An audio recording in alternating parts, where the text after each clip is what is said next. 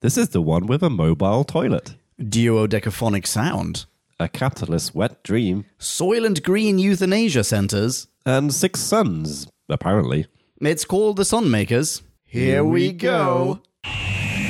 We're embarking on a voyage all through time and all through space. Countering Daleks, Thalan, Ood, and the Cybertronic race. Santarans look like taters, and Silurians all have wonky scales. And the Doctor has a TARDIS. We're reviewing all his tales. Who back when? Reviewing all of who there is. Who back when? And subscribe and rate on iTunes, please. Episode by episode, we're trudging down this temporal road. Come join us on this odyssey. What other choice could there be than Who back when? Who back when? Well, hello there, lovely people of podcast land. Welcome to another episode of Who Back When, a Doctor Who podcast. Or Dog Past. Or Doc Past. For indeed. realsies this time. Yes, we are back into history, not present D.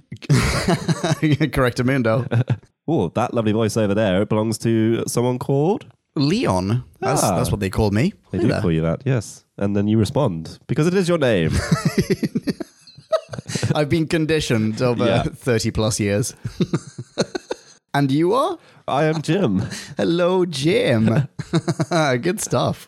What are we talking about today? Today we are talking about the Sunmakers. That's why we're in your ears. yes. C095 in old money. Closing in on that 100th Doctor Who uh, classic serial. Yeah.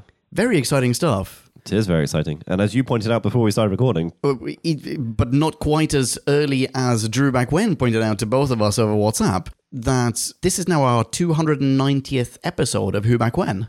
wow. 290!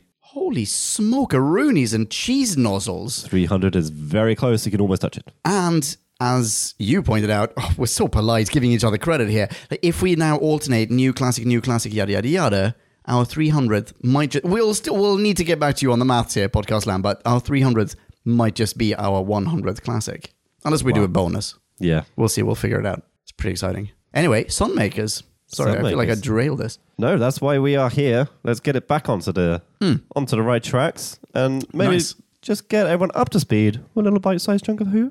I like the way you're thinking. Let's do just that. Time for us to synopsize. Lubrify and summarize So take a view. and grab a brew and listen to this overview, this free for all. we like to call a bite-sized chunk of who.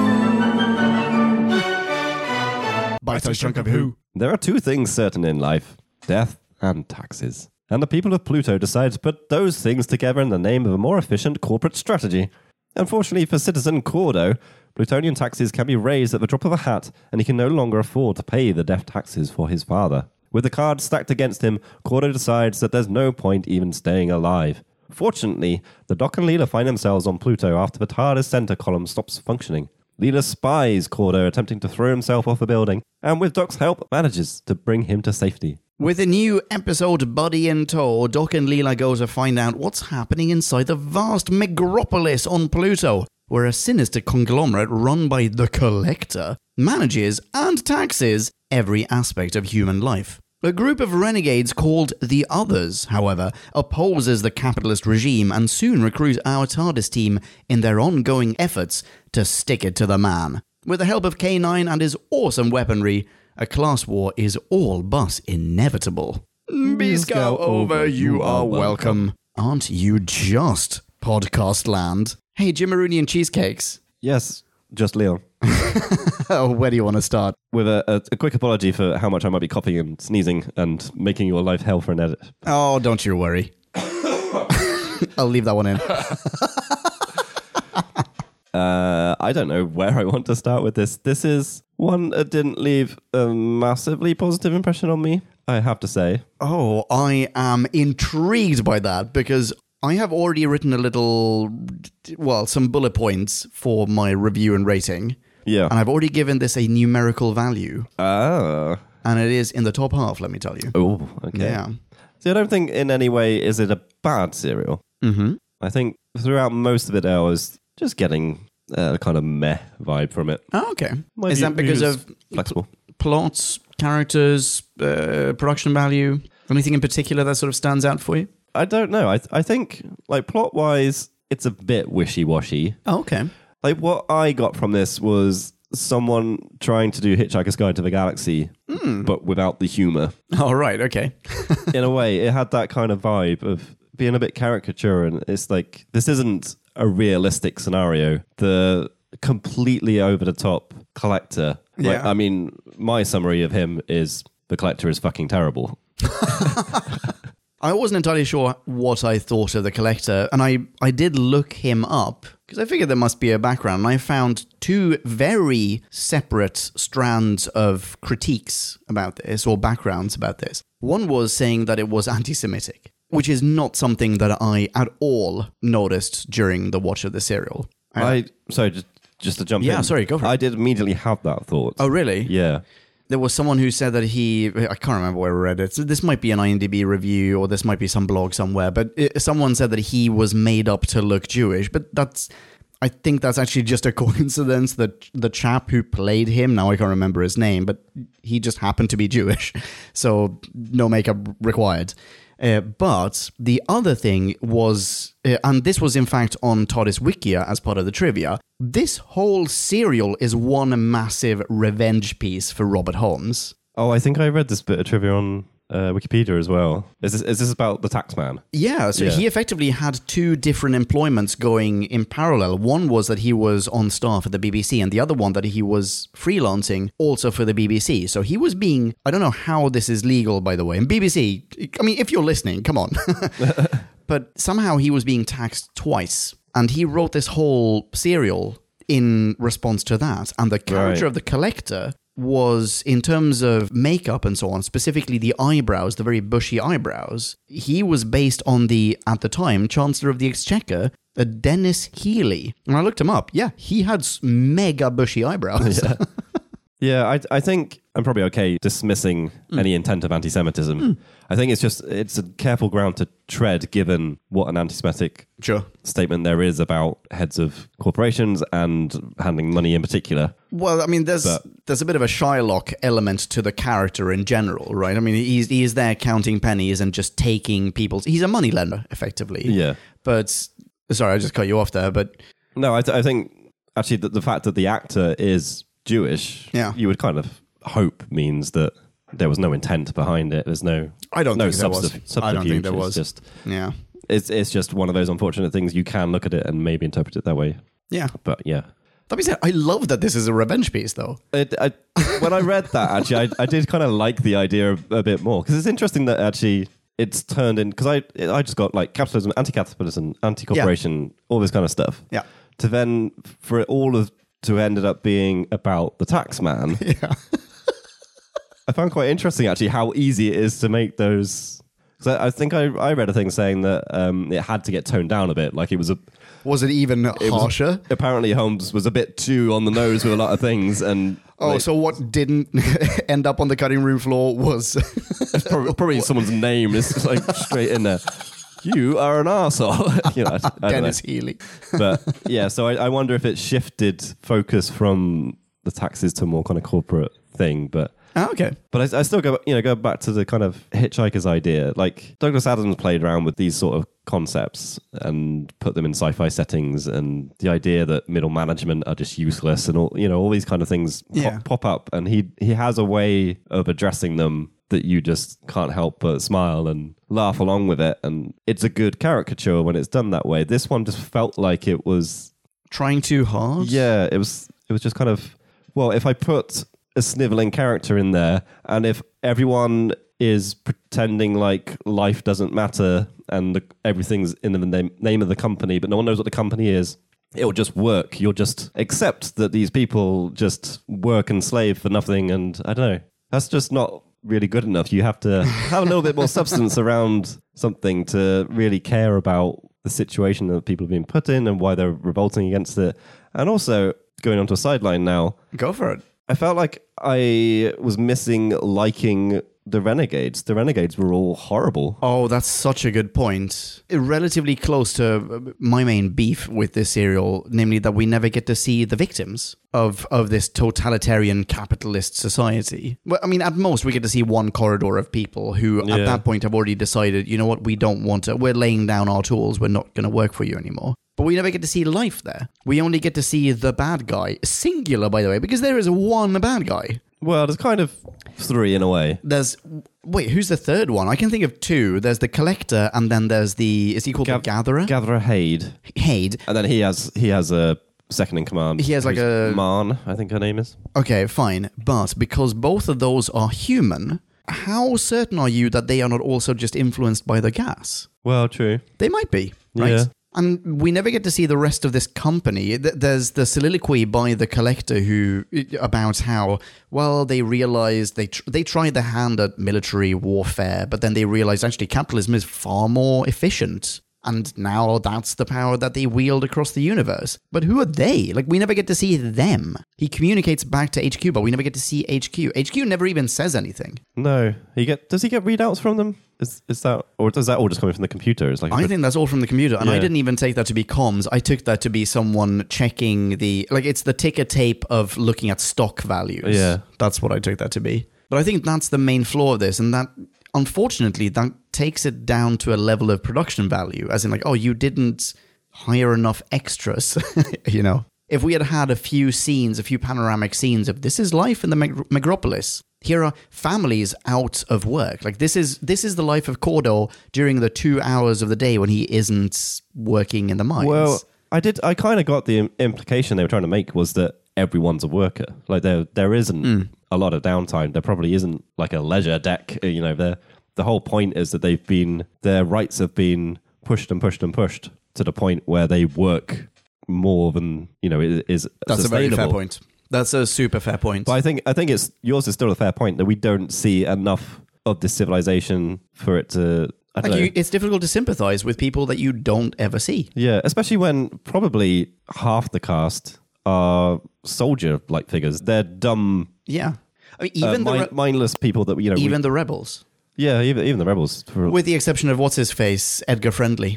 Edgar Friendly. Yeah, have you seen Demolition Man? I have. I got very long time ago. massive Demolition Man vibes off this. Dennis Leary plays Edgar Friendly in Demolition Man. Oh, that's an actual name, right? Yeah, I that's- thought, I that's thought the- that was. A, a kind of no, that's like, the character of that's ah, the, he's friendly and he's got Edgar.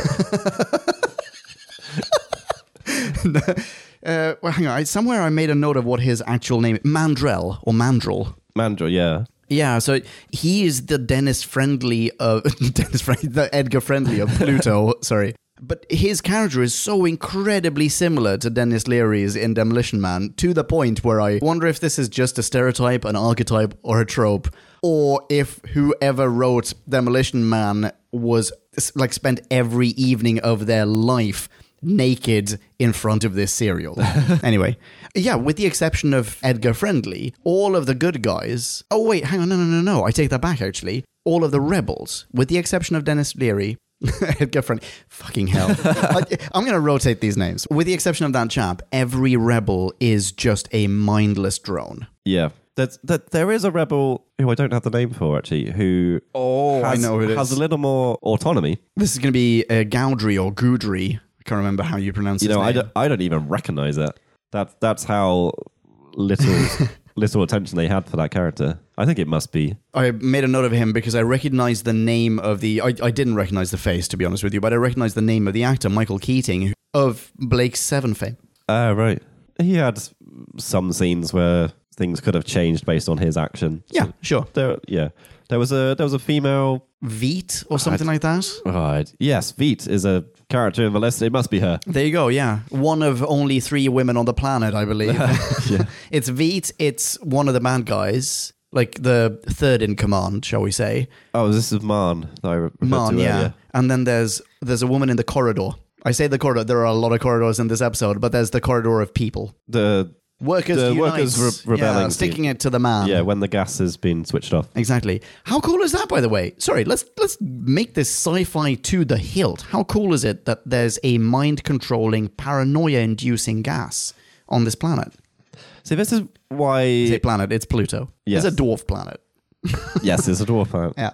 Throughout this era, they referred to it as planet because they didn't know better. That's all right, 1970s. Yeah. Whatever.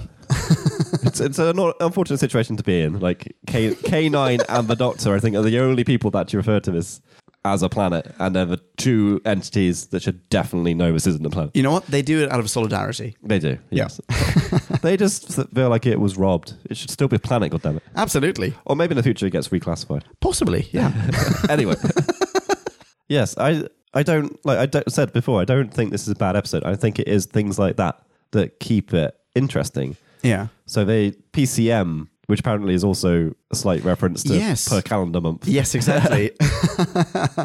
There's also a P45 in there somewhere. Yes, there's yeah. like some corridor or train link is yeah, the yeah. It- P45. go to level P45 or whatever. It's like, Yeah. Wait, I recognize P45. uh, for overseas listeners, it's a form that you have to that you receive when you switch jobs yeah, basically. from the tax man. Yeah. Yeah. Yeah, so we we've got this interesting agent being put into the the breathing system, the Yeah, the ventilation exactly. system. Yeah. that's what we call it. Because It's not they're a breathing either system. all spending like their entire lives inside a building or underground. Yes, for an episode titled "The Sunmakers," none of the cast, other than at the end ish and Cordo and Y- yeah, I mean, I- earlier on, actually ever see a sun. Yeah. Can I interrupt with a super duper quick? Let, let's like let's put a pin and address it immediately. They this happens on Pluto. Yes, Pluto, I was no, I mean, I was aware is not inhabitable by humans, but I wasn't aware h- exactly how uninhabitable it is. So I looked it up. The average surface temperature is in the minus multiple hundreds centigrade. Wow. And the atmosphere is in no way breathable. So, A, it is way hotter, possibly a consequence of these six suns. Let's put a pin in that as well, because I need to ask you about that. And B, they seem to have terraformed the planet yet no one lives on the surface. Why? Why even terraform it in the first place? well, I guess no, you're right actually because it is breathable on the surface. Yeah. no, When Doc and Leela arrive, they know that they're on Pluto. I'm pretty sure they just step out of the TARDIS on Pluto and don't they don't check the atmosphere. or anything. They just walk out. We're on Pluto. It's fine. We can breathe. uh, Cordo is there. He's about to commit suicide. He's about to jump off the rooftop. I guess that's the thing though. He's jumping the roof off the rooftop of a building which got built That's true. It's a kilometer tall building. and the collector basically did this same scheme on Mars and then brought all of humanity from Mars to Pluto. Oh right. Okay. Yeah. So probably used the human race to build this facility. Yeah. So step one, make the place habitable, I guess. and then build a building. But th- you would think that it would like it's it's a strange fact to me that the human race did not revolt sooner. Yes. So if they were on the surface of Pluto, which is perfectly inhabitable, you can it has a breathable atmosphere. But then somehow they at, at a certain stage they must have resigned to the their fate of I'm going to spend the rest of my life never seeing sunlight, never breathing natural air. Quote natural. Yeah. I mean, this is again part of the I'm not really buying it, and it's Yeah. it's not fleshed out well enough. Fine. aspect. Like the the only thing to keep humanity from revolting Yeah. is humanity. The collector has no power at all, really. He has the gas, and that's it. Yeah, but it's, so is, there's a slight anxiety put into the human population, and suddenly Yeah, people are willing to subjugate themselves under. which I think Basically is ahead an of- interesting piece of social criticism in and of itself, though. I guess so. Like we we have built this cage for ourselves, and we willingly throw the key far enough away from the bars so that we cannot unlock it. No, I mean, is it not? I mean, you said yourself, eh, mankind is is the only authority keeping them caged. Yeah. No, I Because there's no one think here it- that it's just good goes. metaphor, yes. Is anyone unemployed in the Megropolis? presumably not, Exactly. because the idea of not being able to pay off that debt to Cordo is just I, I won't be able to survive. I feel like there's a kind of inverse inflation in in a kind of supply and demand way with workers, probably. Okay. So there's always more work. There Exactly. are never enough people. and Cordo is I can't remember if he says a level C worker or something, level three worker, something like that. Yeah. And his his pay, I think, I think there might be a throwaway line saying his pay is decreasing or something like that. And Or taxes are increasing. or maybe it's just that that factor. Yeah. one way or another, though his his actual Yeah, his net Wealth. gains are, are on the and decline. Potentially, that's because there are more people at his level as well. You know, there are Possible, yeah. like there's But how does the s- how does this species thrive? When do people procreate? uh, scheduled procreation times. yeah, I don't know. How do you feel about the euthanasia center? It's a weird opening to a serial. And it's never revisited. No, and it, Paul Cordo has just lost his dad. Speaks to an opening in the wall next Yeah. to a gaffer taped X, which I'm pretty sure. I- I'm assuming that X has been taped on the wall because that's where they originally meant to put the window. it's right next to this window. No one's bothered to take it away. it looks weird. Yeah, definitely. Yeah. But yeah, anyway, th- so he has recycled his his deceased dad's body, received some money in return. That money is meant to go towards the death taxes of his dad. I think I missed that he got something back from it. I think so. It's like, oh, we have taken the uh, the various constituent parts of his body. We've recycled him. We've taken all the resources, and that has a combined value of X.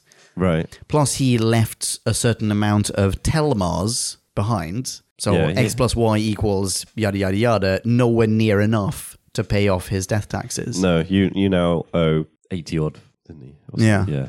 I want to know what the Gatherer does in, in his spare time because he surely has spare time, I guess that. Well, he. I don't know about spare time, but he has downtime.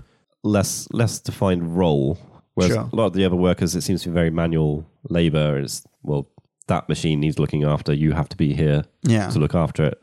That slop needs cleaning up. including a whole department devoted to uh, sending the PCM into the air ducts, yes. Yeah. which is quite interesting. I think. Yes, because the the so the other character we haven't really mentioned is Bisham, which is the Yes. the prisoner that Doc finds himself with. I like that guy. I like that guy. Yeah. I have the note for when I I didn't know what his name was of I thought his name was Bishop throughout. I heard Bishop at the start as Yeah. well. Oh, I can't. When when do we see him? Is it? The, It's in episode two. Episode two. Yes. Doc's captive with the politest prisoner ever. I've got him down as nice chap in most of my notes. yeah. And I've got Cordo uh, down as soy boy beta cock in most of my notes. So my final note of episode two is Leela nice chap K9 and soy boy beta cock are ambushed. Yeah.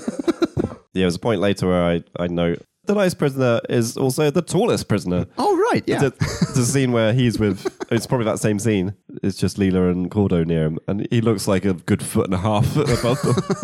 I think they were maybe bent over a bit. but he just looks insanely tall. That's an interesting bit of sci-fi as well. I think this episode act- or this serial actually has a lot of high concept sci-fi to it, which possibly gets overshadowed by the incredibly ham-fisted allegory of Down with the Taxman. I mean, we Yeah. have we have the PCM, we have mind control because the doc and nice chap, whatever his name is, Bishop, Bish- Bisham. Bisham, they're going to have their minds wiped and they're going to be reconditioned in some way to become productive members of society, like productive employees of the company. That in and of itself, it's that's novel. That's cool. I mean, it's uncool, obviously, but it is. Yeah. It, that's serious hardcore sci-fi. I would debate you slightly on it being novel, but it is it's, cool. uh, fine. It's not novel. I It's apologize. quite a trope, really, but sure, fine. yeah, it seemed like such a small part. And again, it, it never comes up again. It's just this one scene of, Yeah. and I, I don't think I even felt any kind of threat around the doc being captured, Oh, no, particularly no, because the right. doc was on good form in that Yeah. that whole environment. It was just, yeah, I'm getting out of here. You're going to come with me, and it's like, well, that scheme didn't work. Well, this one will. yeah. Like he's immediately hopping around. Once Bisham says, you know, where are you going? Doc, going for a little hop. Good for the circulation. Because his he's manacled, you know, arms and legs. Tom Baker's on good form in this one. I think he is, yeah. I think it's a good Doctor episode. He's super dodgy. And actually, something that you pointed out in our last bonus episodes that we just recorded a couple of days ago the, um, t- what's it called? Spyfall bonus reaction thingy, whatever. Yeah. Uh, I'm sure you've listened to it, podcast land. If you haven't, then do. The fact that in classic, we very often get the doctor and the companion or companions separating and having their own, you know, separate respective adventures. Yeah. This is definitely an example of that. Yes. Leela's got a companion more than the Doctor's got a companion. You know what? Yeah, that's a super good point. I she love takes that. Canine everywhere yeah. because he's a fucking badass. and that's why she takes him. She- You know, this is not for the company, not for the intelligence. It's because he's got a big fucking laser. and he knows where to point it. Yeah, you're right. She has a companion in K9. She also has added companions of the week in uh, Yeah. Nice Guy and uh, Soy Boy and gets stuff done. She does. She really does. I, I mean, even right from the start, like I think it's unquestionable that it's Leela that really saves Cordo. It's the Doc that assists, and maybe without the Doc's help, Yeah. Leela wouldn't have been able to do it. But Absolutely. she definitely instigated it and um, did like majority of the the kind of talking him down. I think Definitely. slight sideline from this, Yeah. but a reasonable segue. That was not a jelly baby. What he offers Cordo Yeah. looked like a square licorice or salt to me, Very interesting. which it's not very interesting. no, it is But interesting. jelly dude. babies feature about four times in this episode, I think. Yeah. Like I- it becomes a a device where they know that the doctor's been there because exactly. he left his jelly baby. Because type. Nice Chap says, oh, yeah, yeah, jelly babies. yeah, but he yeah, th- this didn't seem like he offered him a jelly baby. And I'm sure there's another point as well where Do you think they just ran out of jelly babies, or do you think the doctor's just so used to offering jelly babies that any is is it he just doesn't understand what a sweet is. It's is like, it sort of like Haribo's? You know, like at a certain point, you just refer to all jellies as Haribo's. possibly? Maybe you don't. Maybe it's just me. no, yeah, that's it. Later on in episode two, Yeah. towards the end, he offers a humbug, but it's a jelly baby. It's possible he's just saying humbug, but I don't think he is. Oh, interesting. He's like humbug, and it's blatantly a jelly baby. Wait, he in episode two, so he does this to Nice Chap, Yeah, it probably is a nice chap. but Nice Chap later on refers to that humbug as a jelly baby. Yeah, because it is a jelly baby. The, the, the Yeah, doctor but eats he's never one. heard the term jelly baby. Ah, true. Oh, He doesn't know what a jelly baby is. they caught him out. 1970s BBC. We just found a we, we found a mistake. the case of the mistaken jelly baby. We were talking about Leela a moment ago.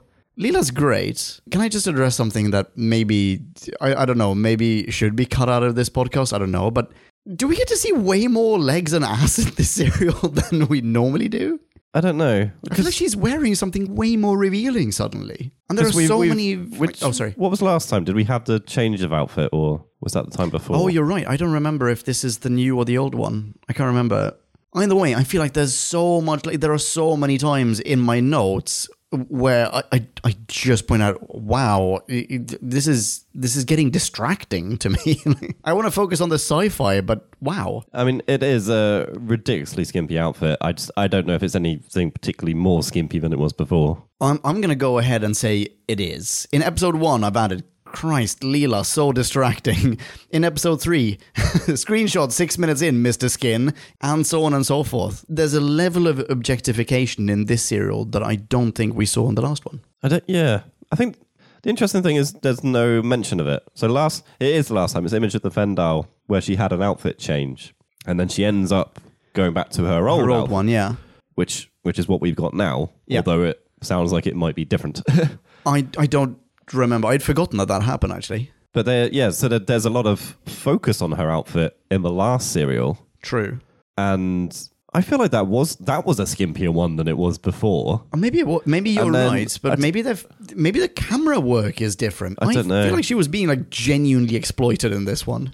There was a, a point where I I remember they were going down a ladder Okay. and thinking, now, if this was 2020 being filmed, we would cut away before Lena goes Leela goes down that ladder. Nope, nope, it's, we're not it's gonna do that. 1977. Nope, yep. nope. yep, we're seeing her ass come down the ladder. Okay. Yeah.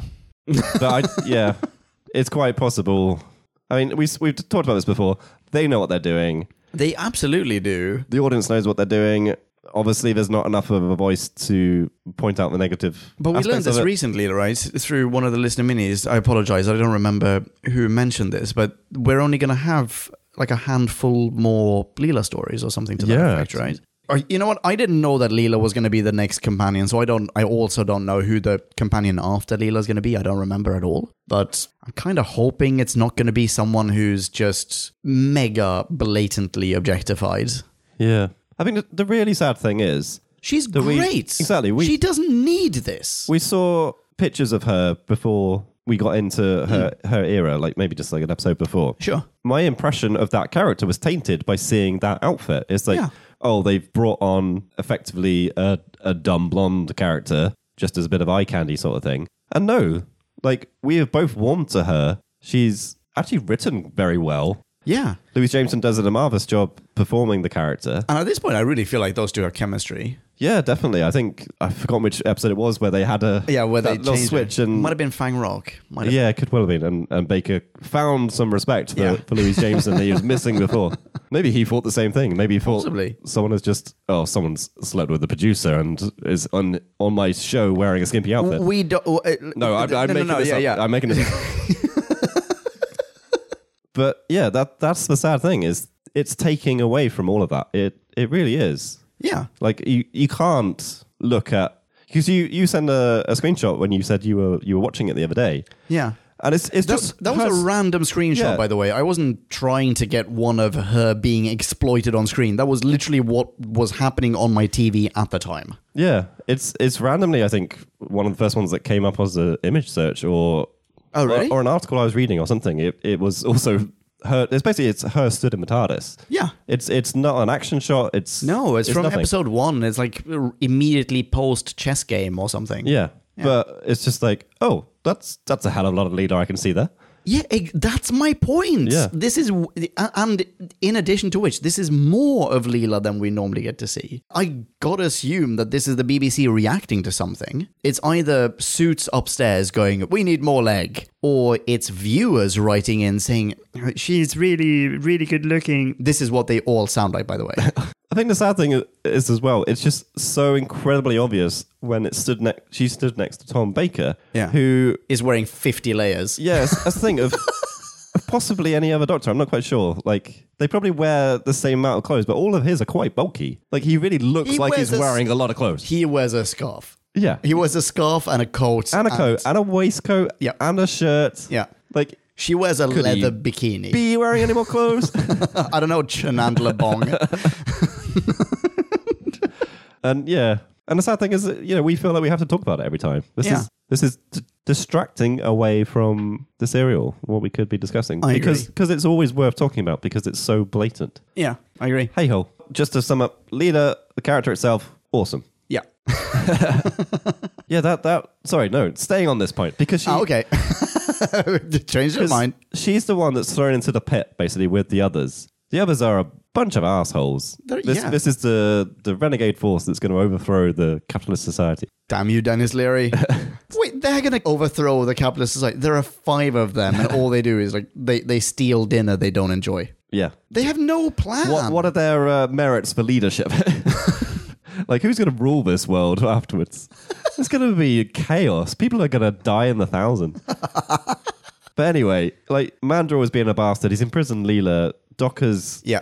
been gassed. He's been sent on a mission basically to cash a check. Yeah, in the very worst heist ever. Yeah. I like that they have that little scene of um, what's her name, Veet. Is it? Is that, that's Veet, isn't it? Who's forging the the f- de facto check, the little card, the credit card? Yeah. I like that. That's very cool because it's not just. I mean, she's working on circuitry in some way to write a longer, like a, a larger figure. Oh, is that what was good? I don't think I fully understood because she was very adamant. It was like, no, this is this is real. It will work. I, I thought they'd just stolen it. Because she has like a soldering Right. line, I think. And I, I think what she's doing is effectively just adding a zero at the end. Yeah. So someone someone had a one dollar. Here are 10 Telmars. I'm going to turn this into a 100 Telmars. Yeah, okay. You know, I think that's what it is. But anyway, because Doc doesn't immediately come back from this mission, Hmm. Leela is under threat of being killed. She fights everyone Yeah. and then challenges Mandrill, the leader of the others, Yeah. and he basically backs down because he's a fucking weak asshole. Yeah. And she heads off on a rescue mission. Yeah, and look, this is the thing. Like he, she not only physically betters them all, Yep. she she verb- Morally. verbally, morally, intellectually betters them all as well. A hundred percent. And it's incredible. Like I love Uh, that's- Leela. that's I think such- she's amazing. Yeah, that is such a wonderful thing. Like, I can't imagine most new Who companions who generally get better writing, I think. Well, so, well, I mean, all of New Who gets slightly, slightly better, right? Yeah. On the whole, on the whole. Yeah, there's, Uh-huh. no- there's obviously Yeah. some outliers there. But I, ca- and I that's can't- also not to say that any of Classic Who is poorly written. Much of this is very well written. Yeah. But it's written in a different, like the style is slightly different. It's you used the term characteristic before. That much of this is a caricature, but as a caricature, it's incredibly well done yeah. in some cases. I think that kind of, I guess, drama, like, the- but without being melodrama, Yeah. is something that classic Who, in my mind at least, struggles with Okay, yes. quite frequently. Yeah, I was going to say occasionally, but actually, yeah, you're right, frequently. And um, New Who probably hits that mark more comfortably because budgets are better, sure. production values have moved on. All this, it's just a bit, Audiences expect more. yeah, exactly. So it's just either easier or just expected, wh- whatever. And Yeah. generally, you see someone facing off against someone, giving a, a monologue. You Yeah. expect that act to portray emotion and you know a bit of gravitas or whatever. Sure. But it doesn't always happen in, in classic, but definitely happened with Leela in this. It is what it is. Yeah, I'm going to miss Leela when she goes. I Definitely. don't remember how many more we get, but I I hope feel it's. like it might be just be two now. I think What? I think it might just be to the end of this series by the looks of it. I'm really gonna miss her. Like y- y- Yeah. at this point, she is. I, I, I, no, I don't want to go so far as to say that she's my favorite classic companion so far, but she is wonderful, absolutely wonderful. And I think possibly I enjoy the interplay between her and Tom Baker more than I did Sarah Jane and Tom Baker. I think it's It's more e- interesting. It's more interesting and it's easier to understand as Yeah. well. So we kind of touched upon this, but can I just ask six sons? What? No idea. And what does this company do? Is are they in the business of manufacturing sons? I don't know. I, like, sun can't mean sun. Can it? Can it not? You can't put six suns around Pluto and I feel like there's a not avoid a hell Uh, the of a lot universe of exploding. Shit happening. yeah. I feel like there's a line somewhere in parts one or two to the effect of every megropolis has its own sun. Right. Okay. It's never explicitly explained, but I took this to mean maybe I did completely misunderstand this, but I took this to mean that the job of everyone living in a megropolis is to sustain one specific sun. Like that's their job. They feed it energy, they feed it whatever chemical reactions, a- anything to keep this sun alive. Maybe even matter just to build it up. Who knows? I don't know. I Where the don't know. shit are these six suns coming from? How does the earth still exist? How does anything still exist? I don't know. It's nonsense. I've got, I've got a whole lot of I don't know. Do you recall if Doc is aware of the six suns when they first land? I don't think so. I think he's surprised the first time he hears sons used in the plural form. Right. I can't remember w- the contexts or even who delivers it. Presumably Cordo. Cordo? Gordo. Cordo. Cordo. Ugh, that guy. Yeah, I, I feel like I might have spaced big time on on the attempted explanation for what the company was doing.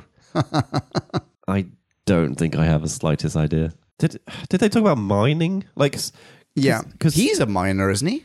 Cordo. oh, is he? Uh, okay, Maybe I'm mistaken there as well. There are there was- definitely minors. yeah. And the reason they went from Mars to Pluto is they had basically zapped all the resources on on Mars. When does this take place? Hmm.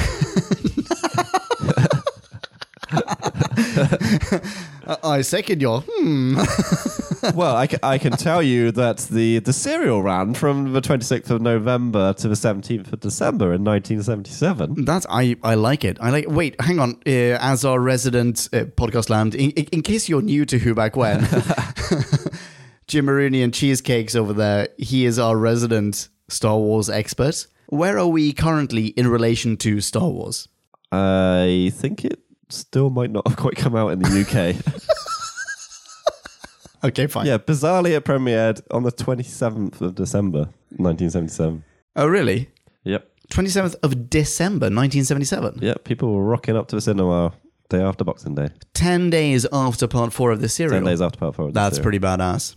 I tried to fi- uh, find out when this takes place exactly. I couldn't find it. But it, it seems that given everything that is set up in this serial, there is no more life on Earth. Anything that we ever see throughout all of Classic Who that happens on Mars must be way before this. You just said, like, there's nothing on Yeah. Mars, right? Mars is now a hollowed out husk of a planet. That's another thing why I really struggled to buy this is the whole premise of the serial.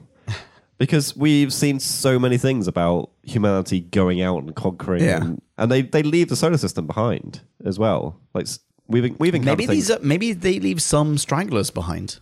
Maybe there are people who don't want to travel a- away, and some sinister company shows up and goes, "You know what? You don't have to. You don't have to leave this solar system. Stay here. We'll build more suns. It'll be a solar system of many solar objects. Solar's system. Exactly. We, we'll we'll keep you employed just as long as you pay your taxes." Maybe. So I loved the whole tax situation about this, by the way. Sorry to circle back towards that, but I love that there is a work tax on extra hours of work. I love that the doctor's arrested and the, the collector goes, Don't worry, you'll receive an invoice for being arrested. there, there are so many lovely little digs here. Anyway, sorry, I didn't think- mean to repeat what we just talked about. I think maybe I could have loved it if I just didn't hate the collector quite so much. He's also a total sadist. yes. Well, just doesn't give a shit about anything or anyone at all. But I mean, the steaming. Oh no, you're right. Yes, actually relishing in it. Yeah. Yeah, he's like a snuff movie fanatic. Yes, I'd forgotten that bit. yeah, this is where the uh, duodecaphonic sound comes in. Because Oh, this was it. Once they hear every aspect of Leela being steamed. to death. Oh, interesting. Oh, is- is- so the only note I've made from that scene, this is in episode four, the steaming of Leela sounds more erotic than it actually was. He says something to the effect of, I, I think possibly I quoted him, maybe call this a paraphrase just for the record the subtleties will be lost, the finer cadences of suffering. that sounds about right. Yeah. Wowee, that guy is a sadistic MFer.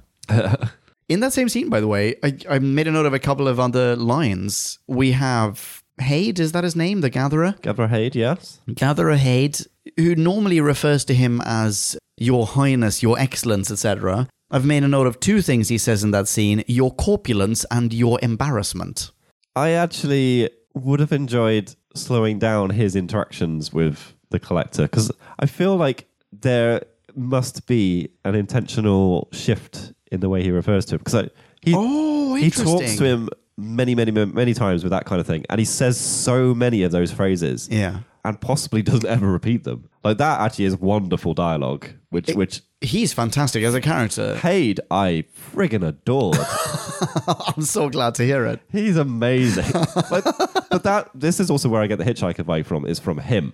Like he is doing a hitchhiker performance Ah. As, where- a, as where- an intergalactic bureaucrat? Or yeah that that kind of level where but I'm buying it. This this is the difference between him and the collector. The, the collector just seems too characteristic. yeah, Whereas Haid feels like someone's written a comedy thing and he's being a straight man in a dramatic way. You know, Yeah, sure. inside that comic. Yeah. but there isn't actually any humor around it. It's just him. It's being the circumstance wonderful. Yeah. that works. Yeah, that works around him.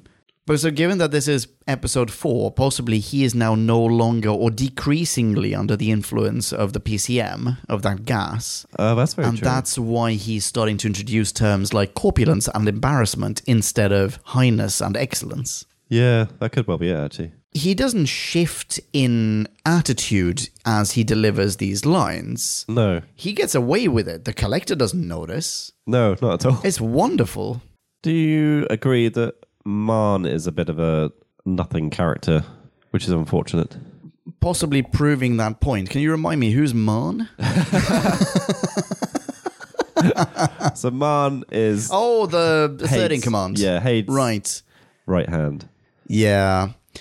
I I feel like she's there because the 1970s were mega sexist and Haid needed a secretary. I don't know. It's it's interesting because she 'Cause does seems she to. act- ha- there was a point where I wondered if if she was going to assume control. Really? I never felt that she wielded any form of authority. I guess, I guess actually thinking back to it, she didn't.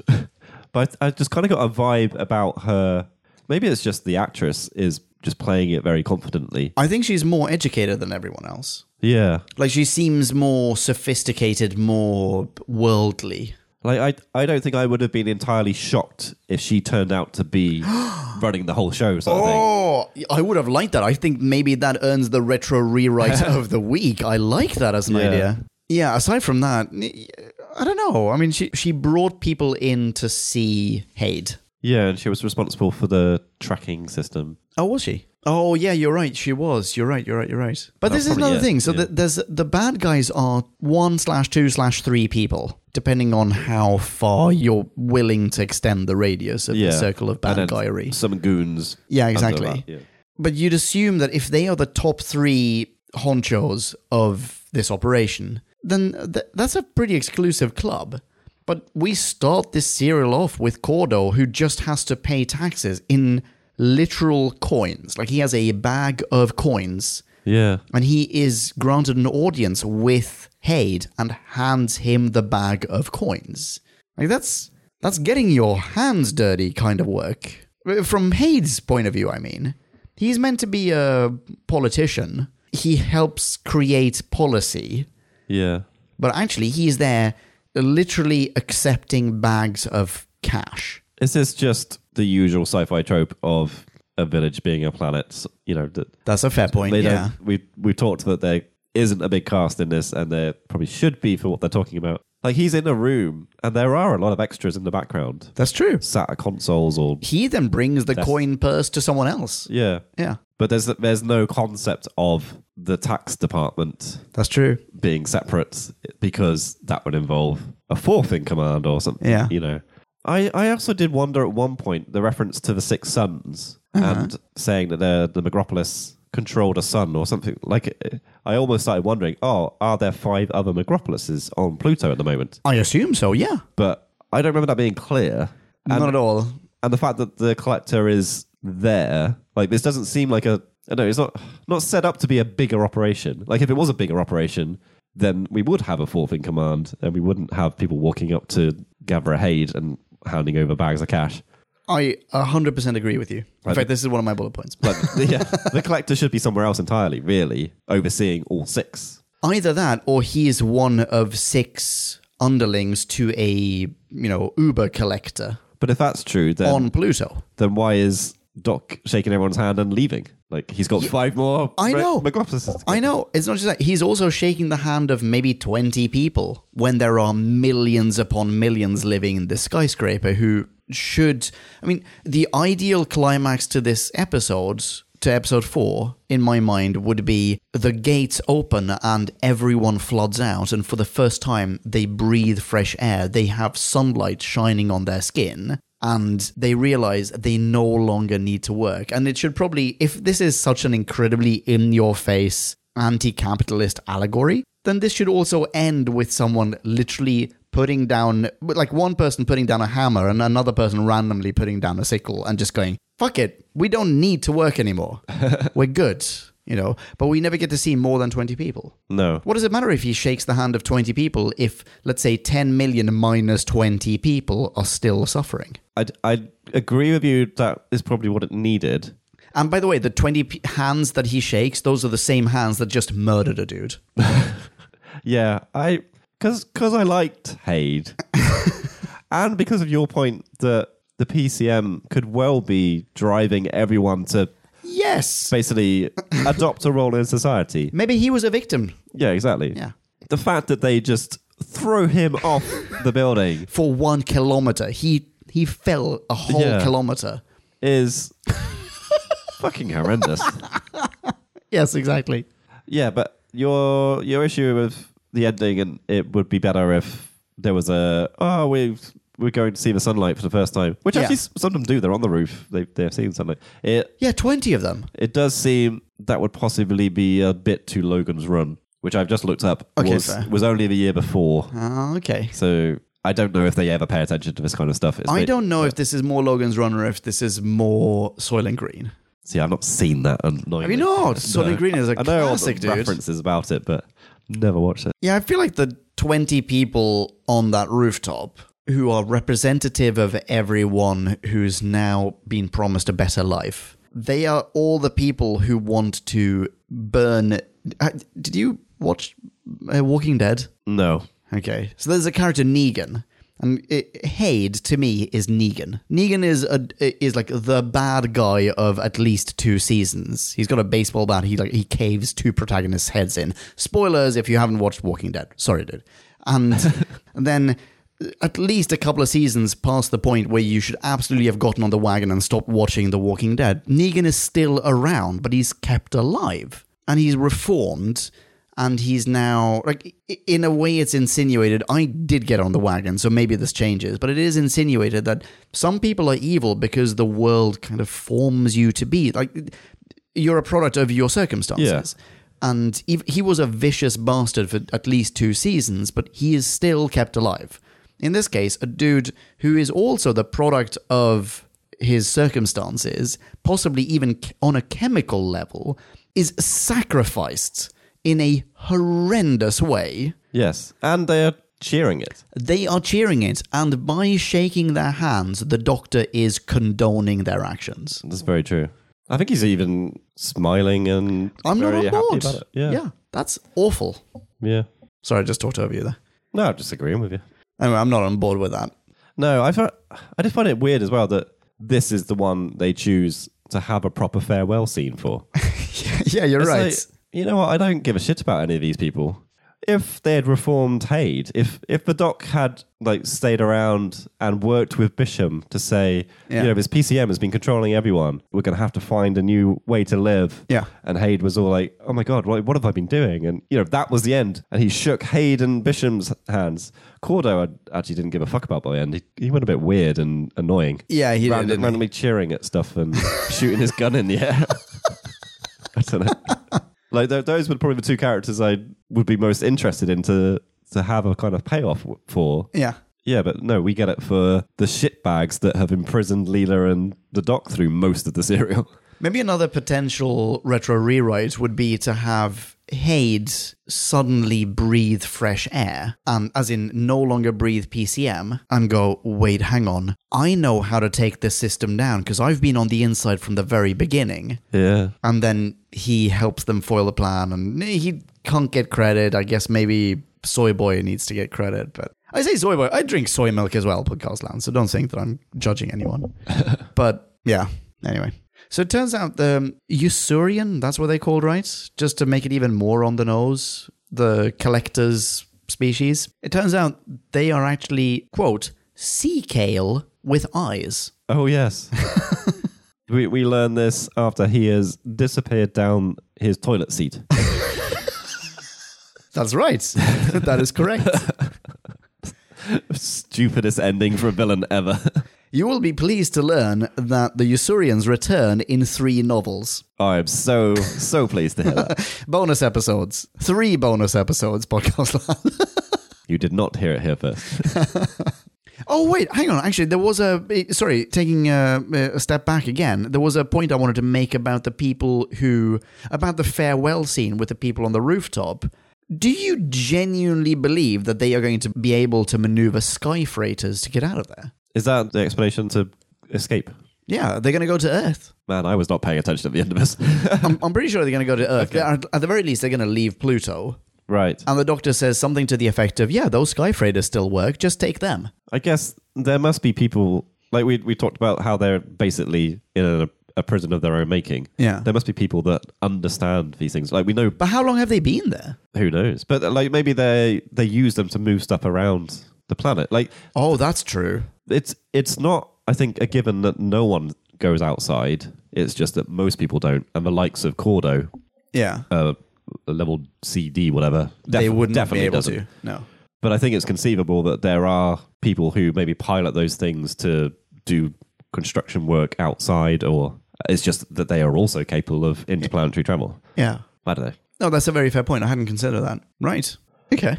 Two random points each before ratings. Hit me. Okay, I'm gonna submit. Here we go. It's going to be a good one. I'm gonna submit an option for worst scene, Oh, I'm super excited. or at least part of a scene. Okay, this better not be the corridor action scene. I don't don't know which one you mean. C- The, car chase lasers. oh well, Okay, no, sorry. no. Sorry, I don't mean to infringe upon you. Go for it, go for it, go for it. Sorry. No, it's so mm, first half of episode four when Leela has been rescued and the collector is not happy that he didn't get to see her or rather hear her dying in the steaming Yeah. tube. And he just goes around in circles in his little chair, literally kind of trying to talk to Haid, who has stood stationary, and having to turn his head and throw out a line as he goes round, and then wait and then come back round again. And then this happened. And uh, yes, it was really annoying. Is it? I think I remember that. Something's just dawned on me. This is the second bad guy we've had who's in a wheelchair. Next to Davros? Yeah. Is that a trope? Is that a thing? Don't know. Something like a Doctor Strange love situation. Probably is a trope. Yeah. Yeah. I think villains sitting down is definitely a trope. Oh, that's true. Whether they're All that's missing is a white cat Yeah. being stroked. Yeah. Okay, so I see your collector going around in circles. yes. And I raise you. They don't have the word dark. Excuse me. in episode one. This is Leela, Doc, and whatever his face is, Cordo. They're going deeper underground, to quote Jamiroquai, and it is getting darker. And when Leela or Doc says, like, oh, it's really dark in there, Cordo goes, what's this word dark that you're talking about? Does he? And we get a little outlay of the doctor going, yeah, because they've never seen light. They also don't have a word for dark. Oh, but dear. that is bullshit because his English is perfect. Okay. Yeah. and What? the lights go off at night, surely. Yeah. Like, they haven't evolved to sleep in bright artificial illumination all the time, surely. Okay, your turn. Wait, are we still doing shit scenes or just. Uh, anything you like. It can also be a good thing. Wait, no, I do have a shit scene. All right, let's hear it. let's ping pong some So- shit scenes. Doc and Leela are, are left in the collector's office, discover what they think is a safe. Turns out just to be a door to another room. Oh yeah, what was in that room? Fuck knows. I don't. I I don't. think that was a safe. Was it just a safe? I think so. But anyway, th- the fact that they both try and go through the door at the same time. Oh, I forgot about that. Again, this is happening too frequently. It's That's very ridiculous. slapsticky, It's yeah. ridiculous. And then the fact that the doctor just walks off. He d- he basically just kind of gives up going into the room, and then Lena runs in and gets zapped by a force field. I read that that was originally meant to be the scene in which Leela dies. What? Yeah, they were gonna kill off Leela Like that? like that. Fuck no. she deserves so much better than that. I'm sure it would have, if they had kept that in the final draft, then there would have been some build up to it, and she'd, you know, she'd talk about all the adventures she looked forward to going on, and oh, how much she liked traveling with the doctor, and oh, isn't it great to be alive? And then she would have run in and, and died, and we'd probably have a few minutes of mourning following that. But but no, no, yeah, they originally intended for this to be Leela's final episode. Wow, Thank goodness it wasn't. I really do not want her to leave. She is great. she is great. Yeah. Yeah, I actually don't remember the. Was there anything in that room? I don't think Doc is ever able to go into it because of whatever that force field is. Or no, wait, he there's tu- a button yeah, on the he wall. turns You're up. right. Because this is what what pissed me off is like they're both trying to run into that room. Like Yeah. it, it's by sheer luck That she's the one who that gets zapped. she's the one that gets zapped. Yeah. Doc had no idea whatsoever and just buggers off, and then she gets zapped, and then goes, "Oh, there's a little switch," and it's just no, like stop making me hate the Doctor. I did enjoy the Doc it pretending to be able to crack the safe though. It's like click, click, click, click, click, click, click, click, click, click. It's like, do you know what you're doing? No, no, no. But this is what it always looks like when people try to crack safes. but of course, how did he open the safe? Did he sonic it? Pretty sure he's sawing. Ugh, damn it. Oh, oh, fine. I'm okay with that. I'm okay with that. okay, fine. I see. Wait, is this the last one or do you have more? Because if you have more, I know what I'm ending on. Are we still in the shit scenes? Uh, Whichever one you like, dude. It can be good stuff. I'm not making Okay. you say shit stuff. Okay, fine. I see your slapsticky entrance to the safe, and I raise you Doc hypnotizing the guard and accidentally hypnotizing Leela at the same time. Oh, I like that. I loved it. that was brilliant. and I. and how he wakes up the guard say, later on. I actually kind of like that he accidentally wakes up the guard, especially in an era that we we live in now with Alexas and Siri's. It's like how easy it must be to do that with your Yeah, you're right. digital assistant. it's like, no, fuck off, Alexa. I wasn't talking to you.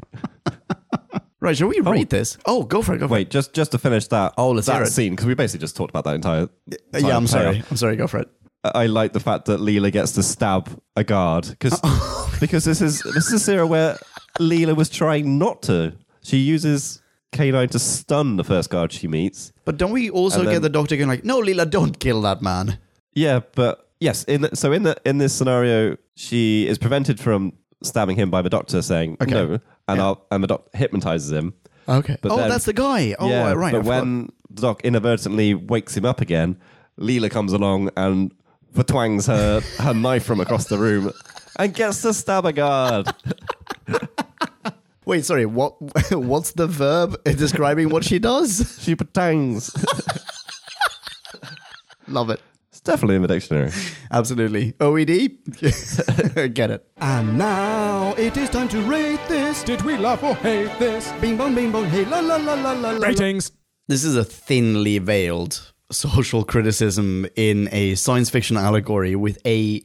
Okay, you know what? In my opinion, great concept and more than a few standout bits of dialogue. Doc and Leela, they are phenomenal in this serial. They collaborate, they banter, they complement each other perfectly. And yeah, the o- only negative I've added a bullet point to say like, is it just me or are they showing more leg than they have ever done before? And, and I feel like this is an actual negative. We've already talked about this, but it is a negative. It's a li- it's a little much at times. So I'm I'm gonna dish out some minus points for that item. Uh, which I'll then immediately undo because, you know, let's face it, I welcome the distraction. Hades the Gatherer and his delectably loquacious sycophancy are a delight to the senses. The collector himself is a little too on the nose, perhaps, but entertaining nonetheless. Edgar Friendly, that's Dennis Leary, or Mandrell. And Cordo, who I thought was called Gordo the entire time, and Bisham, who I thought was called Bishop the entire time, and Gaudry or Gaudry, can't remember, and even Veet, I think that's her name, they are all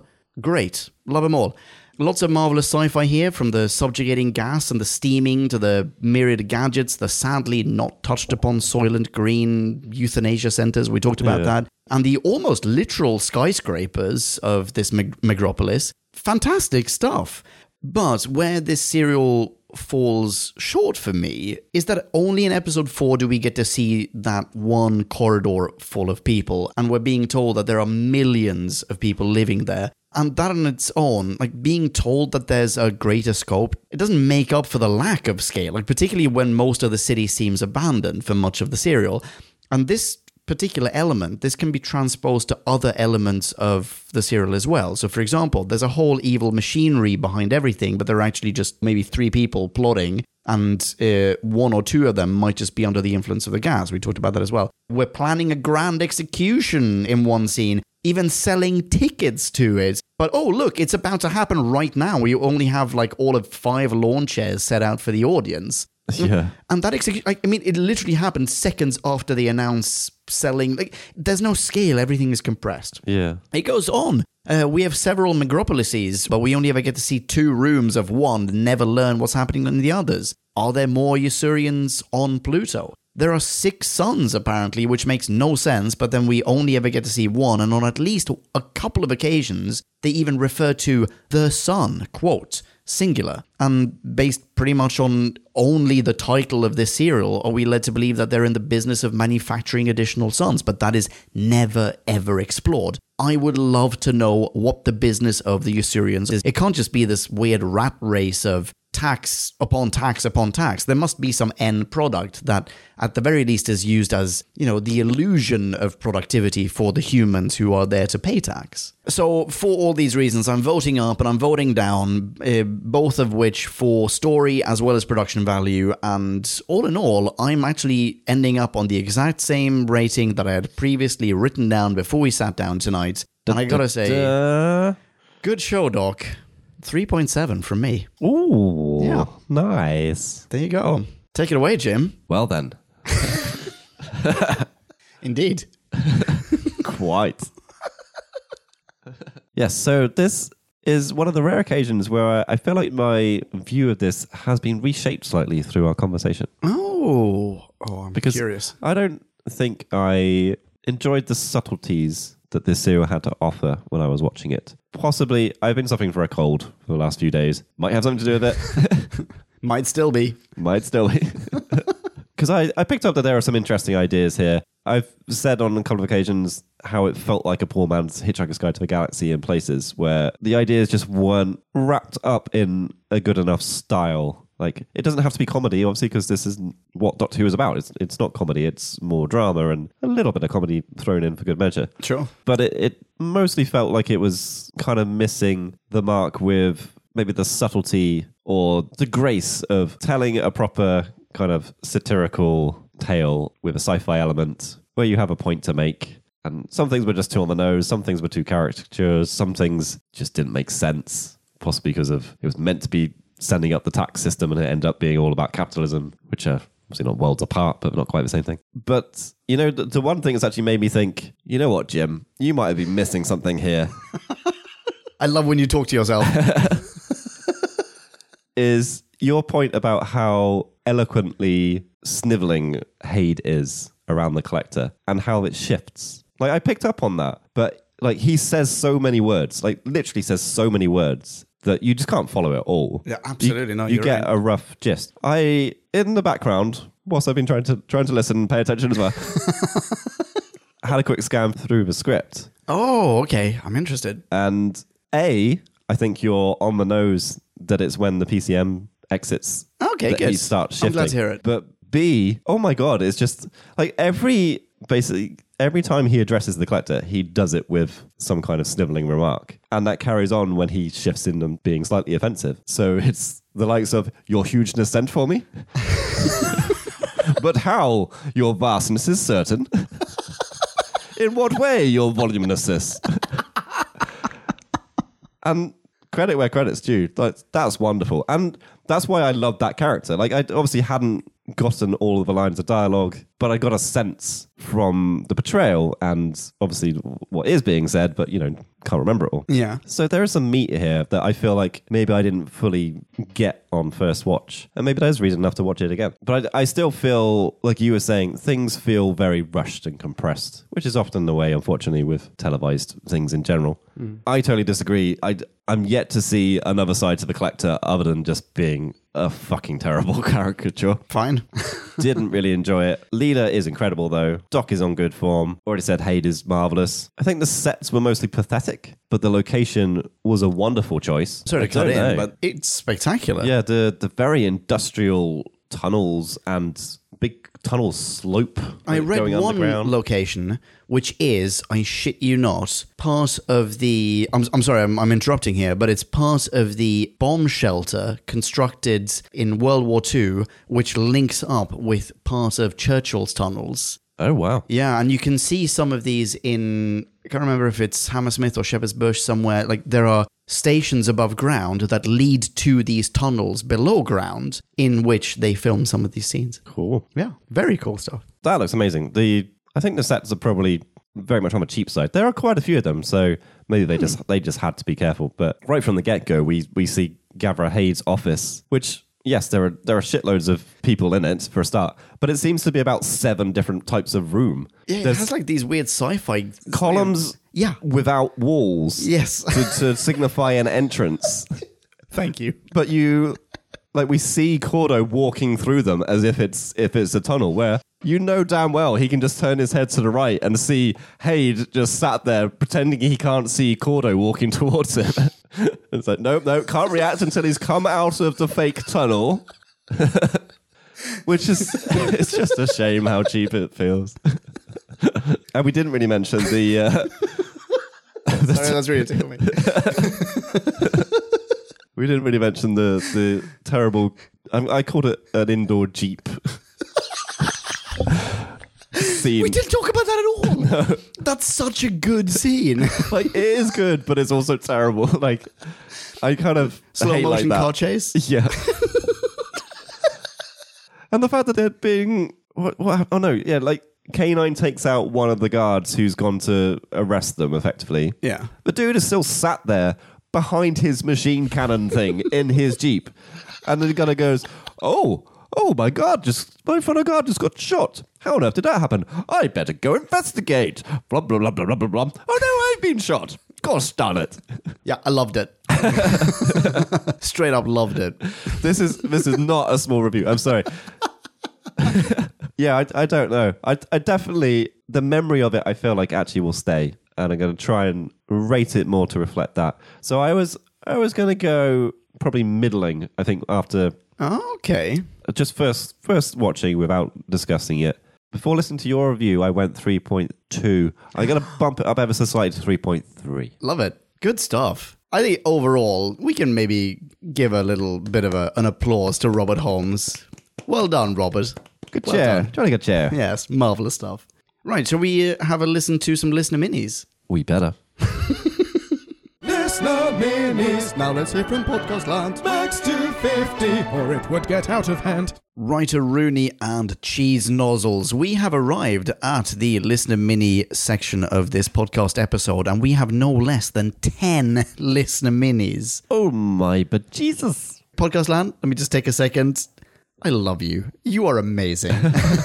and thank you everyone for sending something in for this episode. The first mini we received for this comes from Paul Forber. But Paul, I'm sorry, we're going to omit yours this time around because you've submitted more of a synopsis than a Review. review exactly and we're going to focus on the review bit here but please podcast land i'm aware that we did not really properly synopsize this episode so i cannot genuinely find a better way of doing so than for you to go to whoback1.com and to read paul forber's mini in its full splendor so thank you very much paul and, and when you've read it high five him online at wordsmith paul Thank you, Paul. thank you paul So the the first one we're going to read out in full will be from Kristaps Paddock. hello chris taps Hello there, Kristaps. Kristaps says a lot of '70s Who seems to be filmed with some kind of film that only picks up brown, yellow, and occasionally red, and this is one of those stories. The drab scenery matches a bit of a snoozy plot, one of whose main industrial res- relations melodramas, none of which ever work.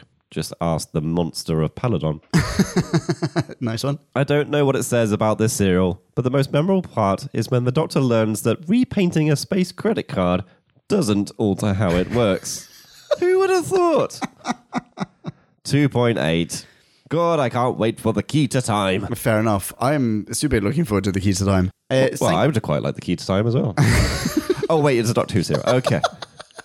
Thank you very much, Chris Dabs. People who are not Chris Dabs, say hello to Chris Dabs online. Chris Dabs can be found at Paddock ND. No doubt. Next up, we've got Phil Salter. Hey, Phil. Hi, Phil. Phil says The Sunmakers is a strange one, a thinly disguised all out attack by Robert Holmes on the taxman in story form, whilst also an attack on private business as government. I know many people love this story and its cynical take on things, but it's a bit run of the mill to me. Several unrelated points follow. Point one The production team love that long, echoey corridor. What a find! Steam Death Machine is a little odd as a point of spectacle. The rebels are rubbish. Richard Leach as Haid is amazing, truly amazing. His constant refrains of your highest, your sublimity, your eminence are wonderful. Indeed, they are. If you listen carefully, some sound effects in this story are also used in the radio version of Hitchhiker's Guide to the Galaxy. My God, it was subliminal all along. that is badass. A pretty good story, says Phil. Kind of run of the mill with two factions of rebels slash evil people. Good moments, but I've seen better. And he gives this 2.0. Interesting. Interesting. I feel like he needs a conversation with you and then he'll bump his score up. yeah, let's give it a try. Phil doesn't really say how to find him on Twitter, but he adds a little Twitter hint. Perhaps everyone runs from the tweet man. yes, everyone does. Thank you very much, Phil. Thank you, Phil. Next up, we've got Jim the Fish. Jim. We're in sync again. We're in sync, Jim. Nice. Nice one. We're in sync. We're not en sync. Just to clarify for everyone. No listening. apostrophe. Jim the Fish says To start with, Robert Holmes wrote it as a satire of his own fights with the Inland Revenue Service. Tax evasion is frowned on in the UK.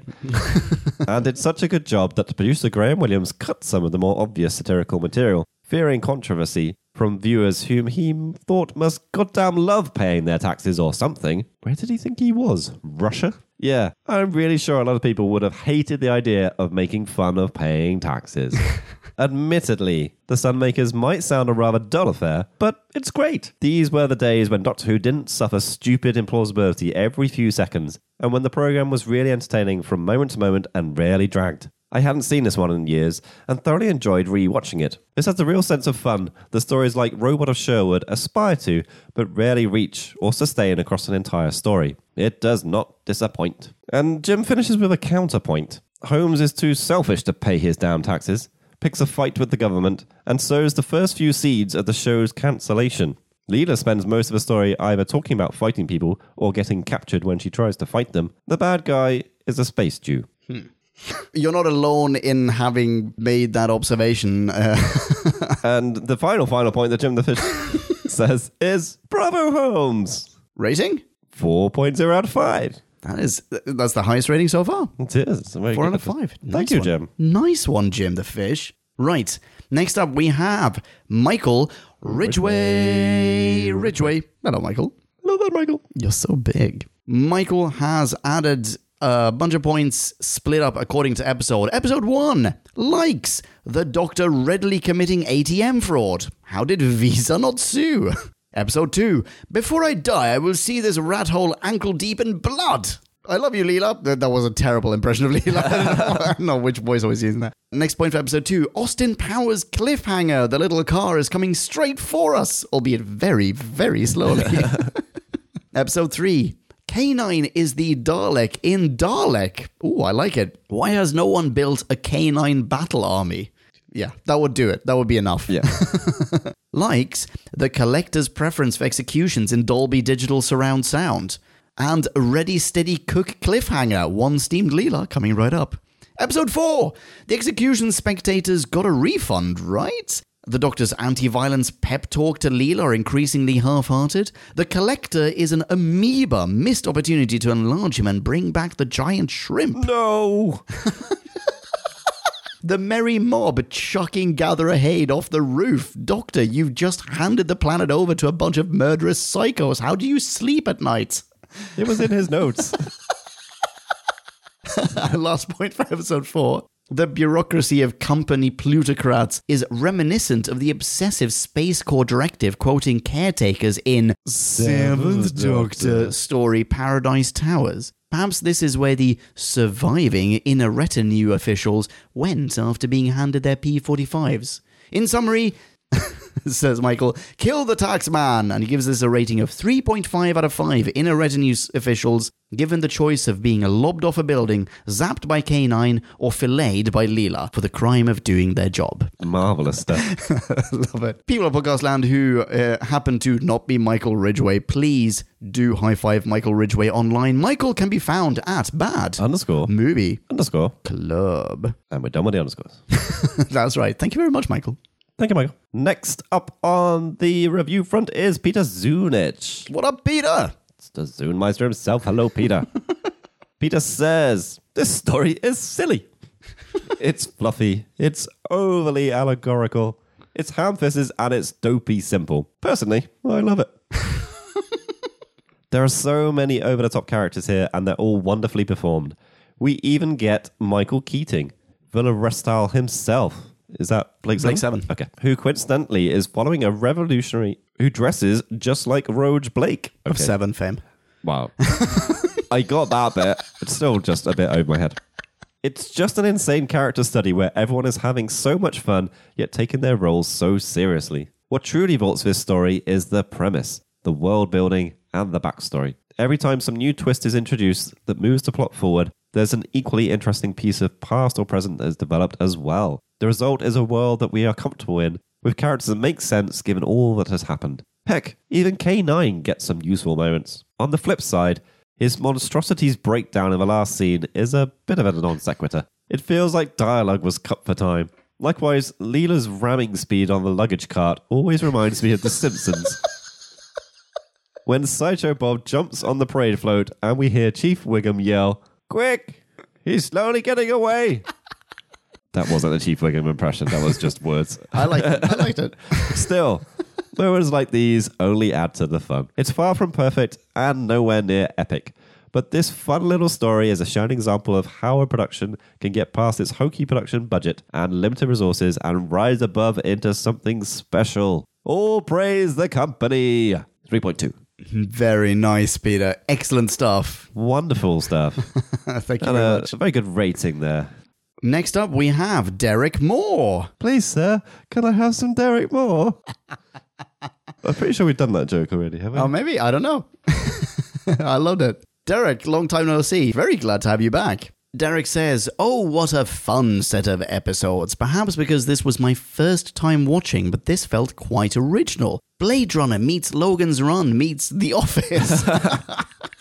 The bureaucrats were really fun to watch. The biggest drawback was another instance of what felt like torture porn for Leela, and some gratuitous upskirt shots that were, well, gratuitous. Although I heard in the DVD extras, this was Louise Jameson's favorite story.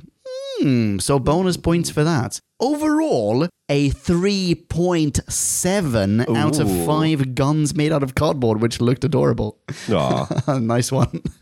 Excellent rating, Derek. that's a spookily familiar number. And a really good mini. Nice one. Yes, thank you, Derek. Next up, we've got. Paul Waring. What up, Paul? Hello there, Paul. Paul says, Watching The Sunmakers as a teenager, I didn't get all the references and jokes, but as a cynical taxpayer who's just finished his self assessment return for the year, it's a much funnier story. Apart from the digs at taxation and capitalism, the main thing that stands out for me is the guest cast for this story. Gavra Haight is the most enjoyable character to watch, with my favourite moment being when he is told that you have to pay the reward for the capture of the Doctor. Mandrell makes a convincing leader of the outlaws, ready to kill the Doctor one minute and then back his plan the next. And Cordo grows from being terrified to helping bring down the company. The collector is wonderfully evil, though he clearly needs to hire some better guards, as I think they only managed to hit one target, Leela, in the entire story. Overall, an amusing story that makes me chuckle, but it's towards the weaker end of Holmes's work, and not one I rewatch that often. Three out of five. All right. Excellent mini. Thank you very much, Paul. Thank you, Paul. Do you agree, Podcast Land? Excellent. Of course you do. Please let Paul know. Paul can be found at P. Waring. That's right. Thanks, Paul. Next up, we have Daniel, aka Doctor in Waiting. Hello, Daniel. Hello there, Daniel. And holy moly, thank you so much. Thank you very much. Generous present gift giver.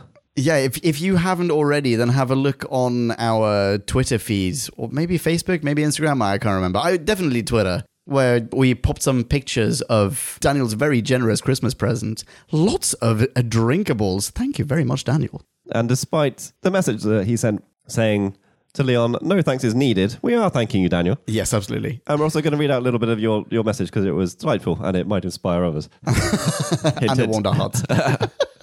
Because Daniel did say, consider it my license fee for listening to hours of content for free, which I know must take you hours to record and even longer to edit. Aw. And without support and encouragement, how will you make it to reviewing the seventh Doctor's serials?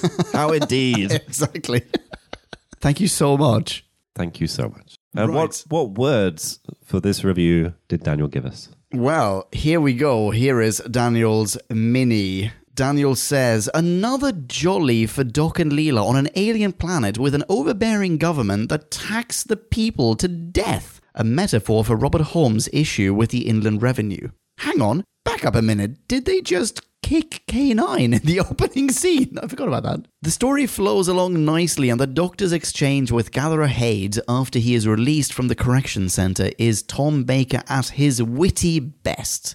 Hard to accept Michael Keating's in a tough guy role after watching him in Blake 7 as the funny and often cowardly villa. Leela stays true to her savage roots by detecting the suppressive gases pumped into the air and her classic Leela line of the guard will have warned others. We should have killed him. The only distraction I had from this otherwise great story were characters switching their emotions suddenly. Cordo wishes to commit suicide, then after a few words, his troubles are gone. Mandrell flicks back and forth from wanting to kill the Doctor and Leela, then he doesn't several times throughout the story. Oh, and why was there a need to make the collector become a fungus? Was him being a member of an evil, financially exploitative race not sci fi enough? Overall, says Daniel, a rating of 3.4 tax rebates out of 5. Lovely stuff. Yeah, it's very good stuff. Thank you very much, Daniel. And thank you again for all the drinks. Indeed. Thank you. Thank you. They served us well for New Year's. Right. And Next we've up. got there. We've got there. Number 10. last one. From Daniel, aka Doctor in Waiting, to Nick, aka The Doctor. Hello, Nick. Hello there, Nick. There is a message here regarding the death taxes, corporation, and one person's exploitation of not only the workers, but also the natural environment, or sun energy. And this is, in fact, very apt that you are covering this just as we are on the current political roller coaster here in the UK. Oh, yeah. I'm sure you will get into this in the podcast. No, we, I, I wish we had, actually. we, we would have fallen down our pit. No. okay, yeah, fair enough. The story isn't terrible. I think I probably just found it predictable. I love the sets, and they're reminiscent of lots of 70s sci fi. Lots of running around, endless shiny corridors. However, Pluto looked mysteriously like a skyscraper roof on Earth. So, what happens in the episode? Dot gets captured, Leela rouses the rebels, K9 shoots stuff. Pretty sure we see a lot of this over the next few eps, and the previous few. The highlight was the gratuitous way in which the rebels straight up murdered the gatherer and actually laughed about it. So, forgive my low rating for this period of Hugh 2.4. Ooh, 2.4, eh? Just dipping below average, eh? Holy moly, Nick. Mm-mm. Nice one. Excellent, Minnie. Thank you very much. Lovely, thank you. Writer Rooney, that covers the listener mini section of this episode. This has been a fantastic time. What have we got next? What's coming up? Next, we will have a new Who. New Who. New Who. In the, in the shape of Listen. That's right. Although, actually, I don't know, don't quote me on this podcast, Lamb, but there might be an audiobook review or something along those lines in between, because otherwise we're going to have at least a week's break because of holidays and work trips and so on and so forth. Yep. Next, if we are doing an audiobook review, it'll be Nevermore. And after that, or possibly before that, who knows? After the next New Who review, anyway, we're back to classics with what, Jim? Some kind of underworld.